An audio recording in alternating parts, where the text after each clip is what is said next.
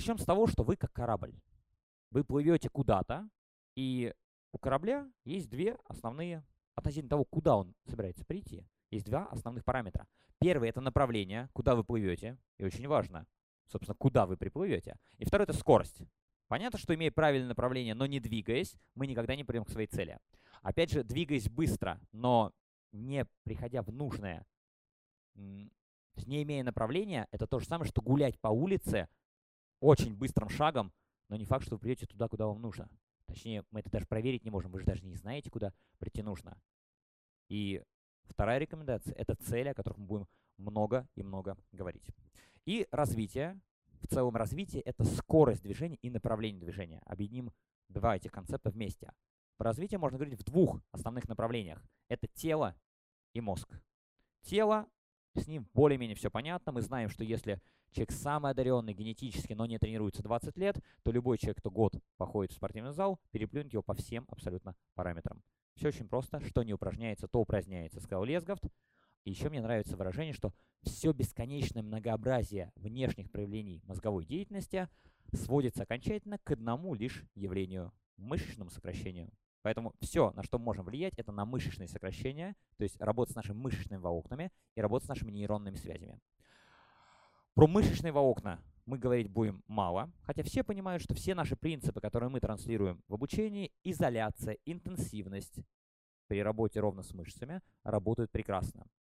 Но мы будем говорить про мозг и работу мозга, работу нейронных связей и через примеры с телом, понимать, как это работает. И для того, чтобы нам двинуться дальше и понимать, как все это работает, давайте разберемся немножко с нейрофизиологией. Я вас познакомлю с двумя концепциями. Я их очень упрощенно расскажу. На самом деле все намного сложнее и намного шире, но нам с вами именно для того, чтобы понимать, как это работает, хватит такого объяснения. Первое – это концепция Ухтомского учения о доминанте. Совсем упрощенно выглядит следующим образом. Очаг возбуждения в нашем мозгу на себя собирает все специфические и неспецифические э, возбуждения. Что это значит? Если вы раздражены, то музыка, люди, все вокруг будет вас раздражать. Особенно те люди, которые попытаются вас успокоить. Как я их ненавижу. Ох, потому что у меня есть доминанта, то есть очаг возбуждения, который сильнее остальных, доминирующий. И он на себя собирает все. Есть следующий пункт. Если вы хотите сделать что-то с доминантой, бороться с ней впрямую бесполезно, успокаивать человека или говорить, что он не прав какой-то впрямую, бесполезно. Это только усилит доминанту, только усилит сопротивление. То же самое с негативными привычками. Поэтому ваша задача начинать выращивать другую доминанту, но не сильно активно. Если вы начнете сильно активно выше порога чувствительности этой доминанты, нашей большой, то она на себя все заберет.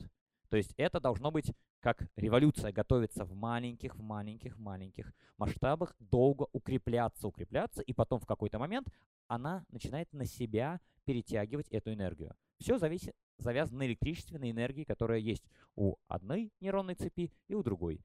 Чем сильнее нейронная цепь, тем сильнее она перетягивает на себя энергию. Поэтому нужно растить маленькие доминанты. Это нам понадобится в блоке с привычками. И второй блок – это нейронные связи все наши движения, все наши мысли, все-все, что происходит в нашей голове и в теле, это э, начинается с нейронных цепей, с прохождением электрического сигнала по связям нейронов. Нейронов не становится больше, не становится меньше, когда мы думаем или не думаем, от другого становится больше или меньше, но меняется количество их связей. Ключевой момент — это связи. Мы не увеличиваем количество мышечных волокон, мы увеличиваем в нейронах их крепкость связи. Поэтому воздействуем на две, на один, по сути, параметр. Самый главный – это сила этой связи. Когда мы постоянно обращаемся к этой нейронной цепи, у нас активизируется эта связь, и эта связь утолщается, как мышца, которую мы качаем. Это первое. И самое главное, второе. Каждый раз, когда мы обращаемся к этой связи, происходят еще и связи с другими объектами. Вспоминая одну и ту же мысль в разных контекстах, мы проращиваем связи с разными объектами.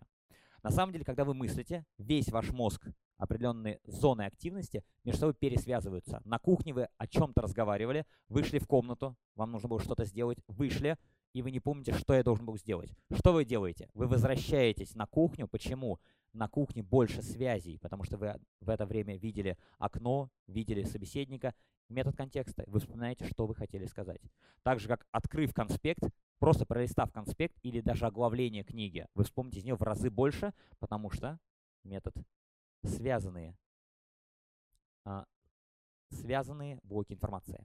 Поэтому нам необходимо и у нас есть целая концепция. Можно посмотреть очень упрощенный ее вариант на YouTube-канале. Схему, которую вы сейчас видите перед собой. А, схема загрузки и сохранения. Сначала мы доводим нейронную связь до максимальной крепости методом повторений до тех пор, пока она не стала, скорость повторений не перестала увеличиваться. После этого мы периодически с увеличением срока воспроизводим эту связь для того, чтобы она закреплялась и обрастала другими связями. Там более глубокая идея заложена, но помните, что это ключевой наш момент. Если мы не можем изначально сделать очень прочную связь, мы можем делать ее постоянно, постоянно вспоминая и вводя. Это будет касаться уже немножко такой части, как осознанность, но об этом позже.